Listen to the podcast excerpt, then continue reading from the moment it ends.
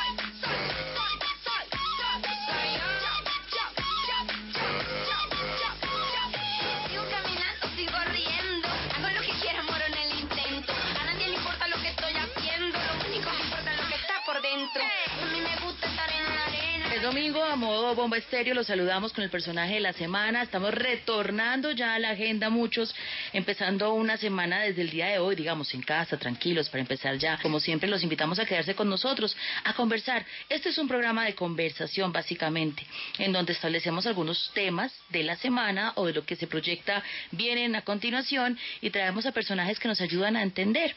Hoy hemos invitado a un conocedor del tema del bullying o del matoneo y también de una campaña muy interesante empresarial que más adelante les contaremos, en donde intentamos visibilizar lo que están viviendo nuestros hijos a puerta y cuando los papás no están presentes. Está con nosotros José Fernando Mejía, es psicólogo de la Universidad de los Andes, tiene una maestría en política educativa internacional de la Universidad de Harvard, tiene experiencia en dirección de programas educativos, consultor nacional e internacional en formación ciudadana para entidades como el BID, la OEA, el ICFES, ha participado en el diseño de políticas educativas sobre todo este tema en Colombia, tiene amplia experiencia, como ustedes pueden notarlo, en programas de participación como experto en proyectos de desarrollo y evaluación de competencias, es decir, es un duro. Bienvenido y además es el director del programa Aulas en Paz. ¿Qué es Aulas en Paz? Pues buenos días, muchas gracias por la invitación. Qué bueno estar aquí. Eh, Aulas en Paz es un programa de prevención de violencia escolar que nació en la Universidad de los Andes hace 15 años y lo que nosotros hacemos es acompañar a profesores del país y de la región dándoles herramientas, formación y acompañamiento para que trabajen sobre temas que no son tan fáciles de abordar, que tienen que ver con bullying y con la resolución de conflictos. Pero cuando uno dice bullying, digamos que es un término que en las últimas dos décadas se internacionalizó, todos sabemos de qué se está abordando.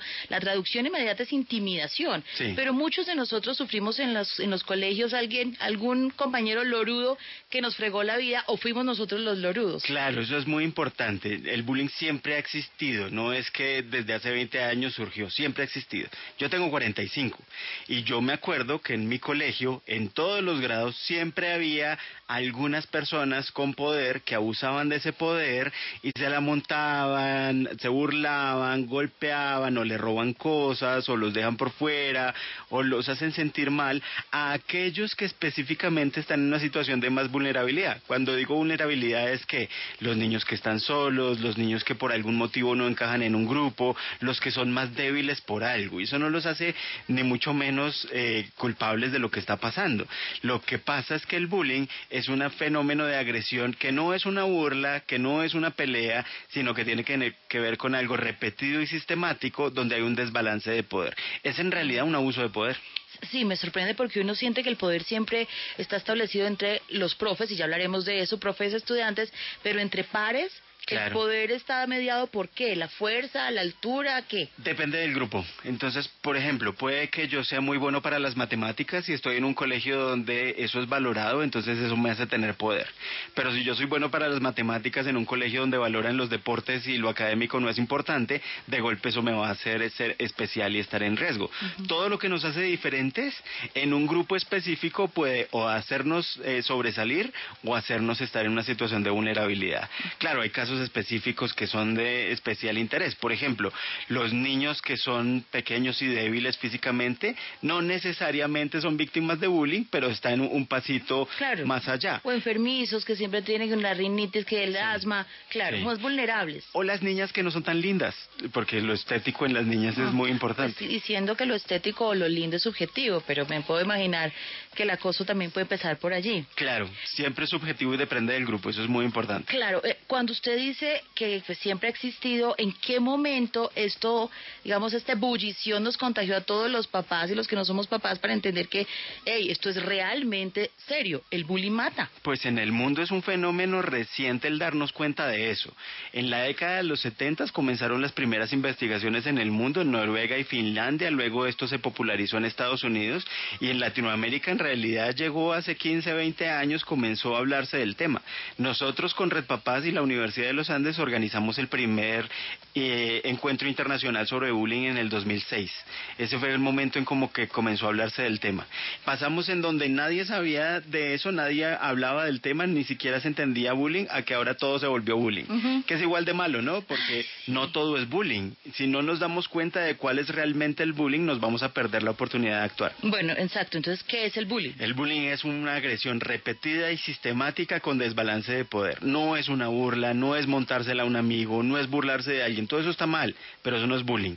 Tiene que ser repetido. Esto quiere decir que es por el mismo, semanas el o mismo años. personaje, el mismo niño o niña que ataca al mismo personaje niño o Sí, niña. exactamente. Muchas veces. Esto lleva años a veces. No, ni- no es una cosa menor. Y no es solamente el caso que sale en los medios del niño que intentó suicidarse. ¿Qué pasa? Es el, lo más importante es darnos cuenta del caso cotidiano, del niño que le dicen gordo todos los días, de la niña que la molestan y la deja por fuera de los grupos. Imagínense que, imagínate que tú llegaras aquí, y obviamente a ti no te lo van a decir, pero que llegaras aquí y te dijeran vieja amargada, o gorda, o fea, todos los días. Tú como adulto te sentirías mal. Imagínate un niño que está apenas formando sus mecanismos para defenderse, que está formando su personalidad, que quiere tener amigos. Es terrible. Claro. Los niños no quieren ir al colegio y llegan efectivamente a pensar en suicidarse o incluso a lograrlo. Permítame reandar en esta, en estos temas de, de, de dónde empezamos a ponerle o pararle bolas al bullying, José Fernando, porque uno dice, ¿existió algo? Es decir, digamos ustedes que son conocedores e, e investigadores, ¿algo pasó que transformó esa mirada de esto ya no es un chiste, ya hay que pararle más bolas? ¿Algo específico? Claro, la- hubo unas investigaciones específicas donde comenzaron a ver que esto tenía eh, una incidencia grande. Dan Olweus es el, el principal investigador en el mundo que comenzó a, a trabajar sobre el tema. Después vino gente en Finlandia con Cristina Salmivali, por ejemplo, y acá en Colombia con Enrique Chaux y el trabajo que hemos hecho en Aulas en Paz y en Red Papás. Bueno, estamos hablando hoy de bullying, estamos hablando además de una iniciativa que se va a lanzar próximamente en nuestro país y que nos interesa que la empresa privada apoye, pero además les tengo unas cifras que me sorprenden mucho sobre eh, lo que viene pasando en las instituciones educativas de nuestro país. Se las cuento al volver, les adelanto solo una. De acuerdo a cifras publicadas por el Ministerio de Salud en Colombia, 15.4% de los estudiantes han sido víctimas de intimidación escolar. Ojo, no es de que los molesten o los frieguen un día, intimidación escolar. Y según las pruebas Abel del Ministerio de Educación Nacional, tan solo en el 2014 el 37% de niños de quinto de primaria dijeron sí. Fuimos víctimas de bullying o intimidación escolar alguna vez. De noveno de bachillerato, el 26% también refirió esta cifra o este comportamiento. Regresamos en instantes. Personaje de la semana.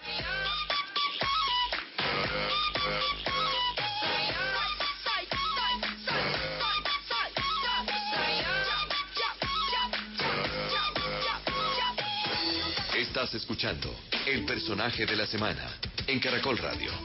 Seguimos en El personaje de la semana de Caracol Radio.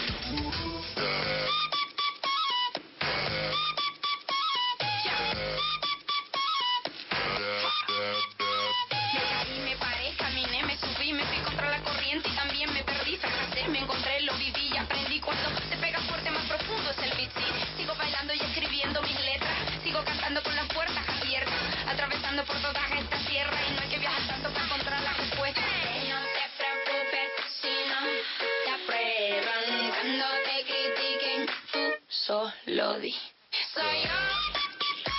estamos de regreso. No te preocupes si no te aprueban. Cuando te critiquen, tú solo di soy yo. Es Bomba Estéreo que nos acompaña este domingo en personaje de la semana, hablando de aulas en paz, hablando del retorno de nuestros hijos a las instituciones educativas y de cómo afrontar el bullying, el matoneo. En muchas oportunidades nuestros hijos no nos cuentan a los papás que eso está sucediendo y no queremos que esto pues supere los límites de la normalidad. Eh, en esa mezcla musical que nos trae hoy nuestro invitado entre ese Caribe y esos beats pues nos hacen reflexionar mucho el mundo de los niños, de los jóvenes, el cual a veces nosotros pues no le paramos bolas, porque ah, son unos niños, pero es muy serio realmente entender qué está pasando a puerta cerrada, lejos tal vez de la de la mirada de los papás responsables, ¿no? De los papás y de los profesores, es muy difícil darse cuenta de que está pasando el bullying. Cuando nos damos cuenta, usualmente es porque la agresión ya ha escalado, ya es muy difícil de manejar y ha llegado a límites a donde no debería haber llegado. ¿Qué síntomas eh, puedo establecer y conocer yo a mi hijo de que algo está sucediendo? Por ejemplo, si tu niño llega a la casa sin las cosas, si pierde mucho sus cosas, si te pide plata que debería ya tener, eh, si llega triste, si llega físicamente maltratado, si no quiere ir al colegio, si ya no quiere comer o ya no quiere dormir igual que antes, cualquier cosa de estas puede ser un signo de alerta. No necesariamente, obviamente, porque pase una sola de estas cosas es que le están haciendo bullying, pero tenemos que que comenzar a despertar ciertas alarmas y vemos a nuestro hijo distinto. Sobre todo las mamás y los papás, déjense llevar por la intuición. Las mamás saben que está pasando algo con su hijo, pregúntenle. Eso sí, no lo acorralen a, preguntas, no lo interroguen, no, solo pregúntenle, oye, ¿qué está pasando en tu curso? Pregúntenle por otros niños, no necesariamente por él. Uno, para uno es difícil hablar de, un, de, uno mismo a ciertas edades, es, es más fácil hablar de otros. Con el bullying es más o menos fácil. Pregúntale a tu hijo, por ejemplo, oye, ¿hay alguien en el curso que de pronto estén dejando por fuera de los grupos, hay alguien a quien se la estén montando, hay alguien de quien se burlen todos los días y ahí te, está, te puede comenzar a decir que está pasando algo y ahí también hay una oportunidad maravillosa porque el bullying no es el no es un problema de alguien que esté eh, maltratando a otro y que este que está maltratando es malo y el que está siendo maltratado es débil. No, el problema es más de los que están viendo, es un fenómeno social. Los que más pueden hacer para acabar el fenómeno son los observadores, los testigos. O sea que yo debo preparar a mi hijo para que sea un anti-bullying. Claro. Ah, bueno, eso no lo sabía. Entonces, y, y todos los niños están involucrados en una situación de bullying. Bien sea o porque los están agrediendo, o porque están ellos agrediendo, o porque están viendo. Y todos tienen que aprender. Ninguno de ellos necesita castigos, ninguno de ellos necesita un aparato que llegue a aplastarlos con, con la fuerza de los castigos. No, necesitan aprender, necesitan desarrollar empatía, conectarse emocionalmente con los demás, saber que cuando un niño está sufriendo esto, la está pasando mal. Y necesitan desarrollar asertividad, que es la, la habilidad que tengo yo para hacer algo que no sea agresivo, pero que sea efectivo. Sí, José Fernando, ¿y existe alguna etapa especial crítica Sí. ¿Cuáles años? El bullying está en todas las edades. Hemos visto bullying desde preescolar hasta 11, incluso en universidad. Mm. Pero hay un pico específico en el final de la primaria y en el comienzo del bachillerato. En quinto y sexto es donde hay más número de víctimas. Los niños están comenzando a formar grupos, están comenzando a diferenciarse, a formar su identidad y son implacables haciendo cosas con otros que muchas veces son agresivas. Pero esto no quiere decir que estas son las edades más problemáticas. Es una edad clave para prevenir. Entonces los que tengan hijos de 10, 11 años están en un momento clave, inclusive antes, para prepararlos para eso. Pero después el número de víctimas va bajando, cosa que en 11, por ejemplo, ya rondan alrededor del 15%, pero estos niños y niñas son más diferentes. Entonces pueden estar en más riesgo. Son menos víctimas, pero de golpe están en más riesgo. Ok. Eh, ¿Qué pasa si mi hijo es el buleador?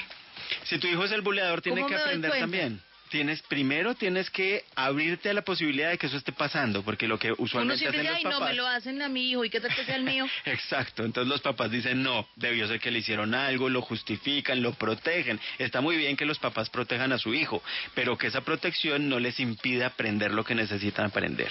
Es una oportunidad maravillosa, es un niño, no es, un, no es, una, no es una persona mala, no es un delincuente, no es un criminal, por favor. Muchas veces esto despierta unas, una cosa como una cacería de brujas que no sirve para nada. sí. Sí, Mm. porque claro, los papás obviamente aman a sus hijos como tienen que amarlos, pero hay que tranquilizarse, abrirse a la oportunidad que puede estar pasando y seguramente eso se puede encaminar de una manera mucho más positiva. Pero ¿cómo lo identifico? Usted me ha dicho las señales de los que están siendo boleados, los Sí. que sufren el bullying. ¿Y cómo sé yo que mi hijo es el cafre? Son niños populares, son niños que tienen muchos amigos, son niños que muchas veces disfrutan burlándose de los demás, muchas veces son niños inteligentes, sarcásticos, irónicos. Because. Hay que estar pendientes porque el- como el, el niño que está siendo víctima de bullying no pide ayuda por el desbalance de poder, no llora, no, no va donde el profesor a decirle cosas que le están haciendo. Entonces es muy difícil de ver. Es muy difícil de ver incluso para el niño que está haciendo bullying, porque ellos a veces piensan que están haciendo algo chistoso.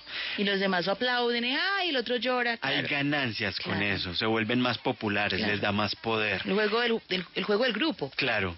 Y los papás, sin darse cuenta, muchas veces lo justifican diciendo es que mi hijo es fuerte, es que mi hijo es, es chévere, en cambio los otros son débiles y no saben defenderse. ¿Hay profesores que hacen bullying? Claro, también. Incluso también hay niños que le hacen bullying a los profesores, ¿no? Bueno, pero allí no hay, ahí no hay, digamos, no media el poder.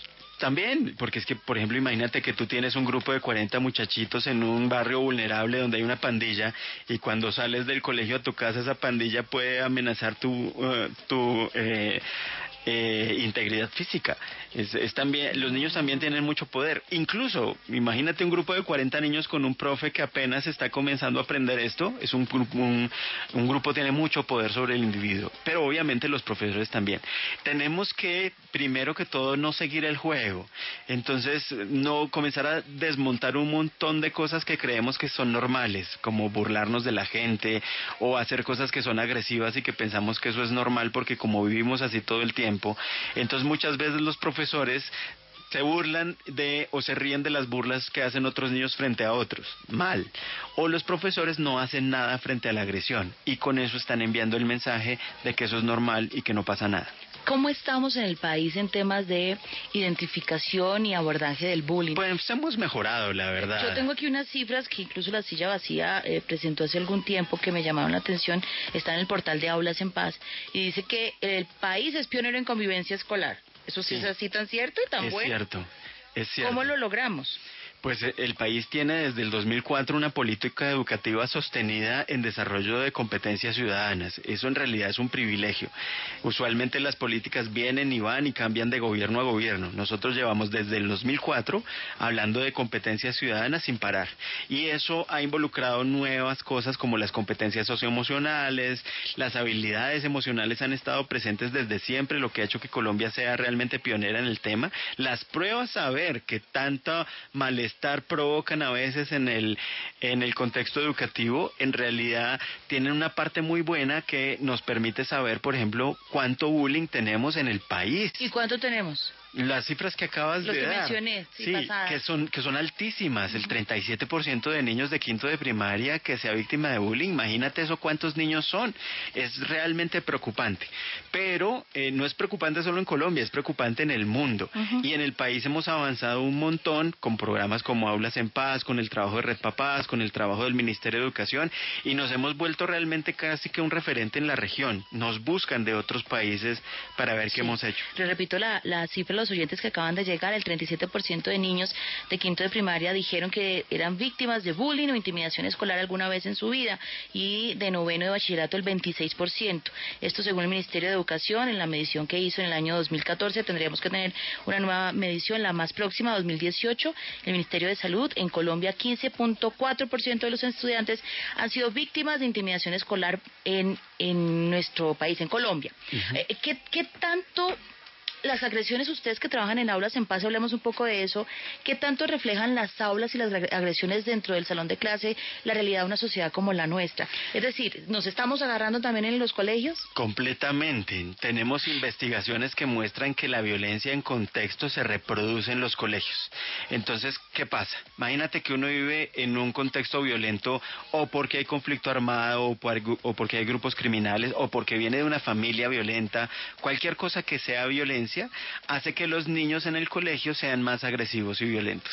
Y entonces esto tiende a reproducirse en una especie de ciclo de violencia que se retroalimenta y hace que estemos cada vez más mal.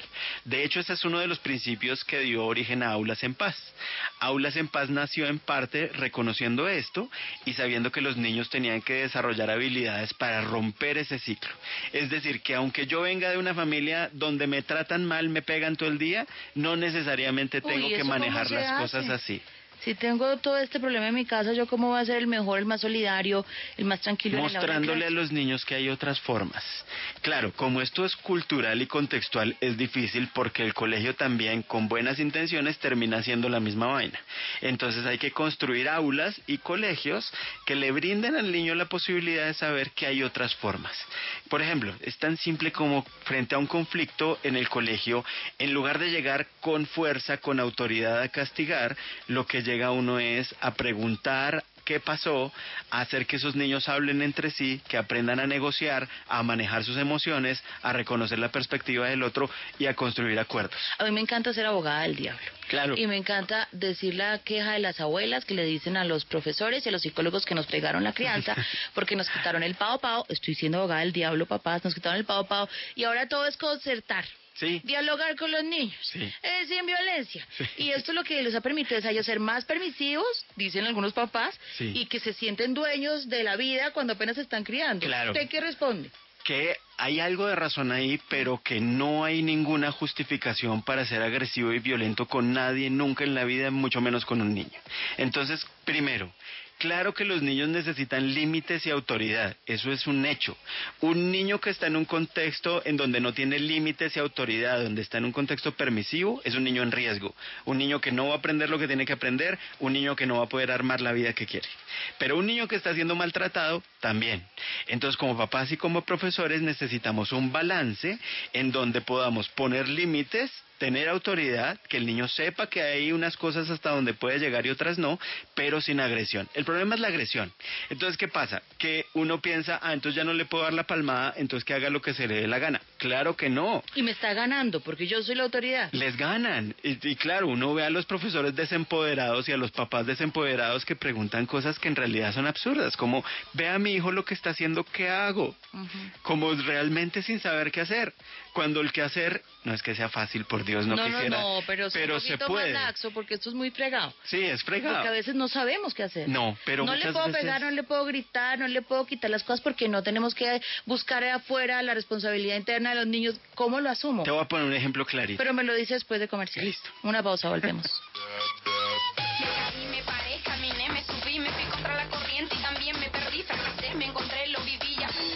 Estás escuchando el personaje de la semana en Caracol Radio.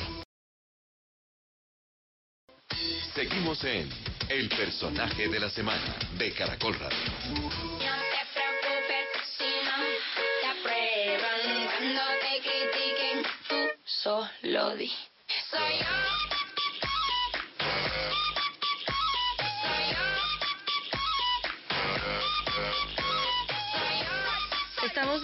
Está acompañándonos en personaje de la semana José Fernando Mejía, es psicólogo de la Universidad de los Andes, tiene una maestría en política educativa internacional de la Universidad de Harvard y es el director de Aulas en Paz. ¿De qué estamos hablando? De matoneo, de bullying, de una realidad que nos compete a todos los padres de familia y como sociedad, porque finalmente la crianza de los más pequeños en una sociedad más segura para ellos. Bueno, José Fernando, eh, usted me iba a poner un ejemplo Sí. de cómo solucionar una situación conflictiva donde yo no tengo ni idea qué hacer.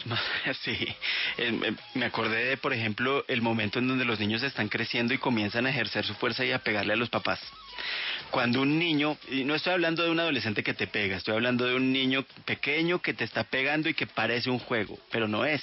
Cuando el niño te pega, lo que usualmente uno tiene que hacer es cogerlo, alejarlo y decirle no. Decirle no es muy importante. Si tú te quedas ahí, el niño te está pegando y tú no sabes qué hacer, ese niño no está aprendiendo. Y tú vas a estar en una situación en donde cuando esté más grande, él no va a tener límites y no sabe, va a saber qué hacer. Igual por, con otras cosas en la vida, cuando los niños te piden algo y hacen pataletas. Eh, si tú resultas cediendo a lo que el niño quiere y no diciéndole que no, no poniéndole límites, ese niño no va a tener en la vida las cosas que necesita para aprender a frustrarse y para abordar lo que se le Oiga, viene después. eso me encanta porque ustedes sí que hablan de la frustración. Sí. Para los ni- que se frustre, que, le- que sepa que no todo es como que no todo es fácil, que no todo Sí. se resuelve. Pero no dificultándoselo, simplemente haciendo las cosas naturalmente. Nosotros hemos aprendido mucho de la disciplina positiva, que es una corriente que viene de Estados Unidos que le ayuda a los papás a tener herramientas para lograr ese balance y no perder autoridad, ser firmes y contundentes, pero sin ser agresivos. Ellos tienen un ejemplo buenísimo. El domingo a las 11 de la noche tu hijo llega y te dice, mamá, mañana tenía que llevar una cartelera sobre lo que Me sea". muero.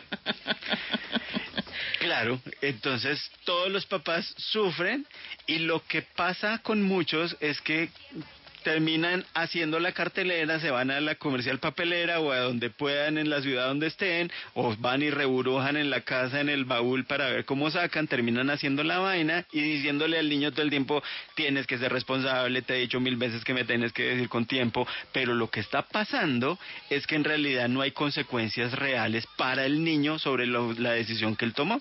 La disciplina positiva lo que dice es, vea, si usted es un papá de los nuestros, lo que le dice al niño es, uy, tienes un problema, ojalá lo resuelvas y vais a. Buenísimo. ¿Qué pasa ahí? Pero uno se siente culpable como papá, no estoy pendiente. Claro. Porque recuerde que con las mamás, por ejemplo, sale la placenta y entra la culpa. Sí, sí, Entonces sí. uno siempre es, ay, que no, ¿por qué no estuve más Pero temprano que el como lo que más te interesa a ti es que tu hijo sea lo que quiere Ah. ser, no lo que digan en el colegio, que es lo que a veces pasa. Entonces, cuando uno entiende eso, uno se da cuenta de que uno quiere efectivamente que su hijo aprenda a ser responsable. ¿Cómo aprende a ser responsable? Asumiendo sus decisiones.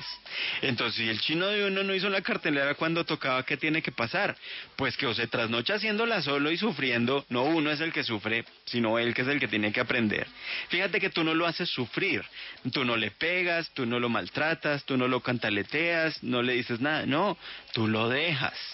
Y dejarlo es muy importante, porque es que es esa frustración la que le va a permitir aprender. Y resolver. Es cuando llegue al otro día con lo que pudo armar o con nada afrontar las consecuencias de lo que hizo, que se va a volver la persona responsable que queremos que sea y que va a aprender que en la vida no todo se lo hacen. Cuando yo, yo estoy en la vida y todo me lo hacen, no estoy en una situación cómoda, chévere, estoy en una situación riesgosísima, porque en la primera vez que mi papá esté lejos y no me salgan las vainas, no voy a saber cómo manejarlas y me voy a desboronar y no voy a tener lo que necesito en la vida. José Fernando, ¿por qué es más difícil identificar el bullying matoneo en las niñas? Porque las mujeres son más inteligentes que los hombres, entonces todo es mucho más sutil, mucho más, no es, no es tan primario como en los hombres. Claro, esto no es obviamente determinista, las diferencias de género son cada vez más borrosas, pero en, en aras de darnos cuenta de cosas que no vemos, hay que estar pendientes, por ejemplo, de que en las niñas la agresión tiene que ver con miradas, con gestos, que son muy difíciles de ver. Es más fácil ver a dos niños Agarrados, pegándose sí. que a unas niñas Ah. simplemente volteando los ojos y, to- y- y volteando el pelo. Claro. Y eso puede hacer sentir a la otra terriblemente mal. Puede haber exclusión que es muy difícil de ver. Estuve eh, viendo un caso una vez en donde una niña en una ciudad colombiana que no voy a mencionar, Casos, casos nos encantan, ajá. Eh, por seis meses no le hablaron sus amigas en el colegio. Ay, la ley Imagínate del eso hielo, tan eso es durísimo. horroroso. Me acuerdo de eso y me hace llorar Es así. terrible. Es que si uno como adulto yo creo que puede saber cómo sería eso si le pasara. Imagínese una niña en donde lo más importante es lo social, hacer amigas, estar bien, que no le hablen. Es preferible y, aunque está terriblemente mal, que le peguen a uno. Por lo menos uno existe, pero que lo anulen y no le hablen. expresa, ¡guau! exactamente. Hay una expresión, digamos, eh, una manifestación de algo, de la molestia. Exacto. Pero el silencio, El ¿y cómo es resolvimos ese tema? No, esto al final pasó, la, la, la niña misma pudo resolver la situación con sus amigas, pero pasaron muchos meses frente a eso. Y usualmente lo que termina pasando es que los niños salen del colegio. Quiero que me dé herramientas. Negociación. Usted habla mucho de negociación. ¿Con quiénes? ¿Con los Sí. profes? ¿Con los niños? ¿En episodios Bueno, de bullying? pero entonces primero, las situaciones de bullying no se negocian.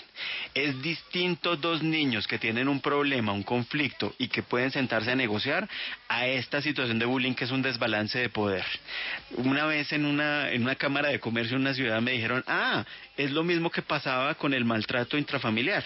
Entonces, antes cogían a los dos esposos, al que le pegaba al, al otro y los sentaban disque a que negociaran y arreglaran. Obviamente, no llegaban a nada, eso ponía en más vulnerabilidad a la persona agredida y cuando volvían a la casa le pegaban más. Pasa lo mismo con los niños, con bullying. Cuando es bullying no se negocia, cuando es bullying hay otras prácticas, hay prácticas restaurativas. Si el profesor se da cuenta, lo primero que tiene que hacer es parar la agresión. ¿Qué es parar la agresión? Decir no, no le digas eso, no está bien, no lo hagas más. Luego, hablar con cada uno individualmente, buscar la posibilidad de que el que está haciendo la, el que está haciendo el bullying se dé cuenta de que está haciendo algo que pone en una situación de sufrimiento a la otra persona, empoderar a la víctima, entrenarla para que pueda decir no, para defenderse, para buscar ayuda y sobre todo trabajar con los que están viendo. Porque entonces mira qué pasa. Está el bully que tiene mucho poder y que está arriba y la víctima que está en vulnerabilidad y que está abajo, que no tiene cómo defenderse. El que está arriba está feliz, está obteniendo lo que quiere, cada vez tiene más poder, más prestigio. El que está abajo no tiene cómo defenderse, no tiene amigos, está solo, está mal. ¿Quiénes pueden ayudar ahí? Los que están viendo. Entonces es tan simple como que en una situación de burla, el que está viendo se para y dice, oye, ¿sabes qué? Eso no es chistoso, por favor no lo hagas más. Es vital porque, y creo que hemos aprendido todos acá, usted nos está diciendo, los que están viendo sí que tienen que ver. Esos otros hijos nuestros que, ah, no, mi, hijo no sufre de eso, no ha sufrido, no lo está haciendo, pero de todas formas puede estar viendo que otros lo hagan. Y mira el maravilloso aprendizaje que hay detrás de eso. Si yo me doy cuenta de que yo puedo frenar abusos de poder, que puedo defender al que lo necesita, pues voy a ser un adulto que tiene herramientas mejores para abordar la vida y voy a ser un ciudadano mejor y podemos romper ese ciclo en donde terminamos o culpando a la víctima o queriendo sacrificar a, a los que están haciendo bullying cuando en realidad lo que tenemos es que parar la cosa. Un niño que ha sido buleado, un niño que ha sufrido bullying en su vida, ¿qué tipo de adulto será? Depende, gracias a Dios o a lo que cada uno crea, pues todos tenemos la posibilidad de salir de eso. Entonces todos tenemos historias de, me acuerdo de pongamos un ejemplo cualquiera, Rodríguez, que le hacíamos bullying en el colegio y ahora es el gerente de la multinacional.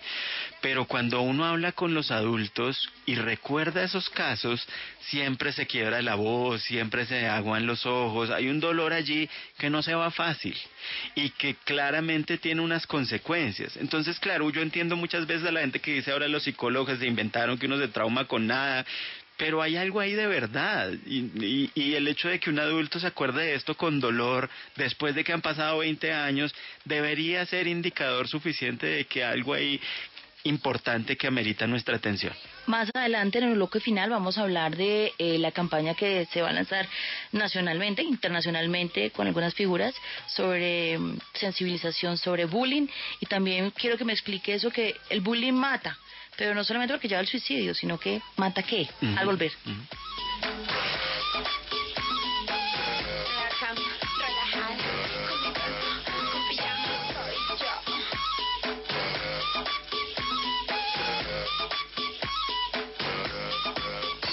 Estás escuchando el personaje de la semana en Caracol Radio. Domingo a las 7 de la noche en Armonía estaremos hablando de la relación entre las emociones, los alimentos y los chakras o centros energéticos en nuestro cuerpo. Y también conoceremos de la mano de Efren Martínez, doctor en psicología, su guía de seis pasos para vivir una vida con propósito y autenticidad. Todo esto en Armonía, el espacio para abrir la conciencia, empoderarnos y sacar nuestra mejor versión, aquí por Caracol Radio.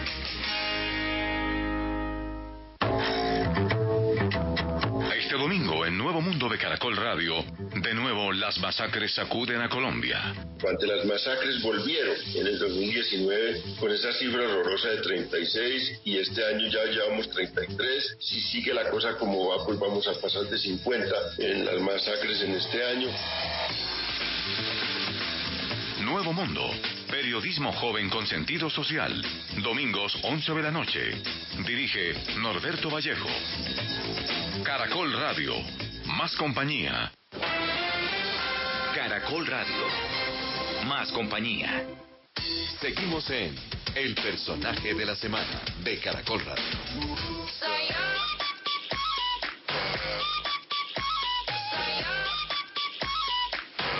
Bueno, muy buena canción Soy yo. Eso deberían decir nuestros hijos, soy yo, acéptame como soy o ayúdame a construir lo que creo que soy. Así es. Eh, Aulas Papás trabaja en qué, en qué, trabaja con gobierno, me imagino. Aulas en Paz se Aulas en trabaja Paz. muy de cerca con el Ministerio de Educación y con gobiernos de otros países, Y pero con Red Papás también, ¿no? con Red Papás también.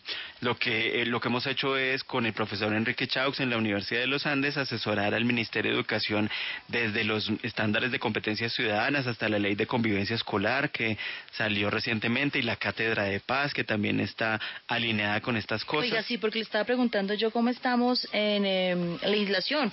Pues tenemos legislación. ¿Hace Claro. cuatro años? Sí, de hecho desde el 2004 Ok. con los estándares Uy, de competencias ciudadanas, hace la ley, la cátedra de paz salió en el 2016, si no estoy mal, la ley de convivencia escolar en el 2013. Todo esto se ha mantenido, está interconectado, está articulado, no estamos mal, de hecho nos miran de otros países para ver qué pueden aprender de nosotros. Claro, que exista la ley no implica que la realidad se transforme inmediatamente. Tenemos que usarla, tenemos que hacer de ella una herramienta que nos permita avanzar. Le da una plataforma, por ejemplo, a los colegios para construir cosas, a los papás para ir a los colegios a pedir que sucedan cosas. Hay que usarla. Estamos bien, pero obviamente el trabajo que tenemos es mucho para que la realidad se acerque a lo, a lo que la ley quiere. El bullying mata. El bullying mata. Mata realmente literal. La principal causa, una de las principales causas de suicidios en niños, niñas, jóvenes y adolescentes es bullying. La, está siempre asociado a los casos de las masacres que oímos gringas, donde un niño toma un arma y mata un montón de gente. No es el único factor, claramente. Los, no es que vaya a pasar, pero es un factor asociado. Pero en realidad lo que más mata es el espíritu. Un niño que no quiere ir al colegio, que está triste a los 11 años, que le dicen todo el tiempo cosas que no le gustan, eso va matando algo en el niño que no debería pasar. No debería pasar a ninguna edad, pero con un niño nunca. Eso es lo, que, lo más preocupante.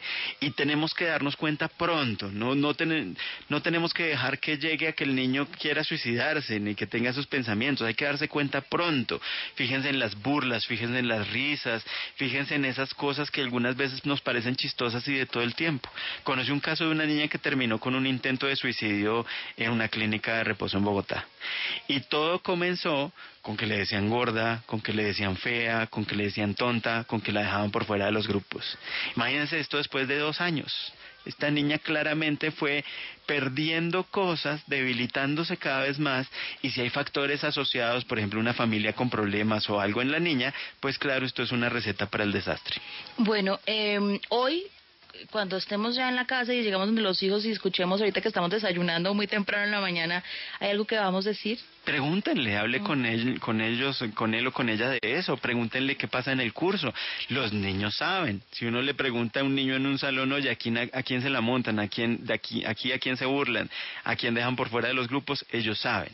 Y cuando les cuenten, simplemente les pueden decir, ¿tú crees que podrías hacer, hacer algo para que ese niño se sienta mejor?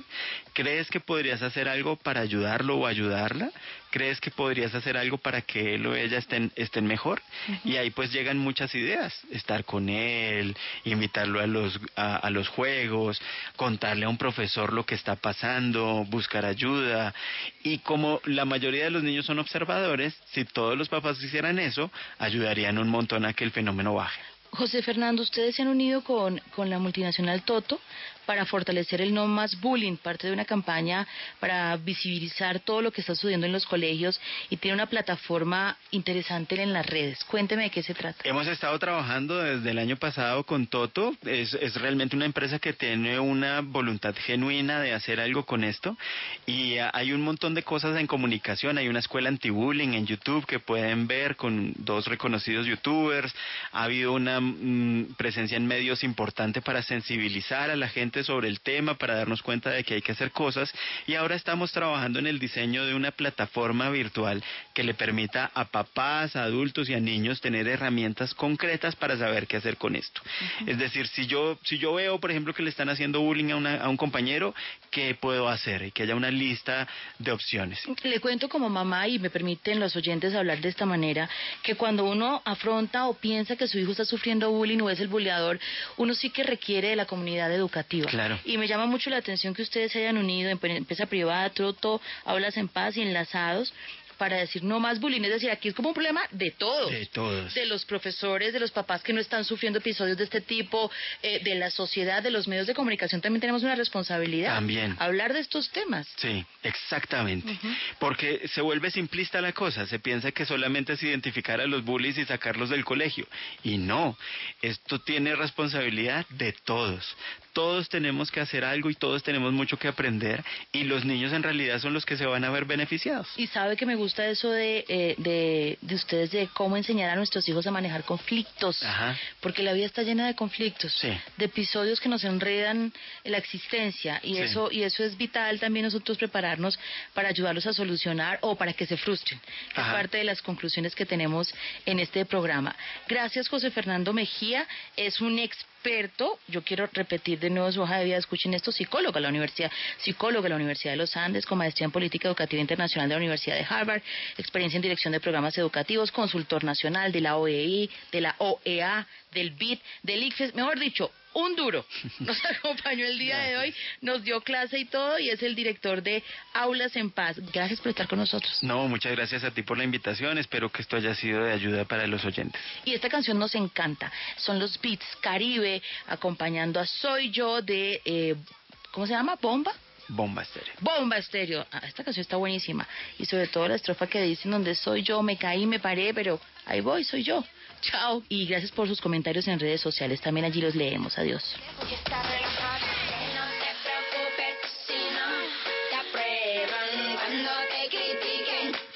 Solo di. Soy yo.